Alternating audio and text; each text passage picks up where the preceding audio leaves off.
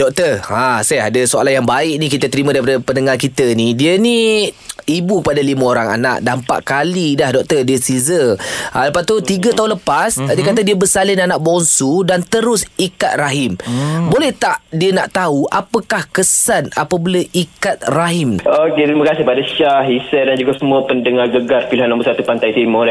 Okey, kalau kita ikut pada cerita dia ni, dia ada Caesar. Caesar ha. dia sudah empat kali dah. Hmm. Caesar ni adalah pembed- bersalin melalui kaedah pembedahan. Lah. Biasa uh, sebelum kita ikat, biasanya kita buat Caesar secara tiga kali sahaja kebanyakannya. Ha. Tapi ha, tapi ada serta-serta di mana penilaian pakar tu dia kata, okey boleh proceed dengan satu lagi uh, bersalin, satu lagi kandungnya dan bersalin secara Caesar.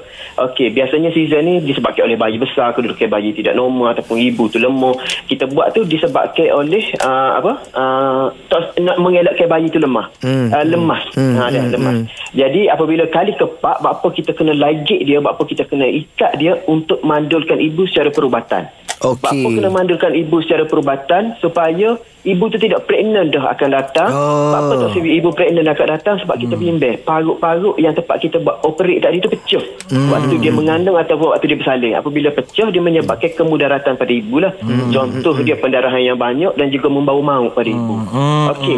Soalan dia balik pada soalan dia buat apa? Kesan. Hmm. Uh, apa kesan sampingnya? Hmm. Kesan hmm. pada uh, tubal ligation tadi ataupun ikat tadi. Okey. Hmm. Yang pertamanya pada si ibu 99% tu ibu tu tidak dapat hamil dah. Ibu tu mati dari perubatan. Hmm. Ha, jadi satu peratus lagi dia boleh hamil lagi. Satu hmm. peratus dia ada uh, dia ada apa possibility untuk hamil. Tapi hmm. biasanya uh, kehamilan itu berlaku di luar rahim. Hmm. Ha, jadi bahaya juga. Nah.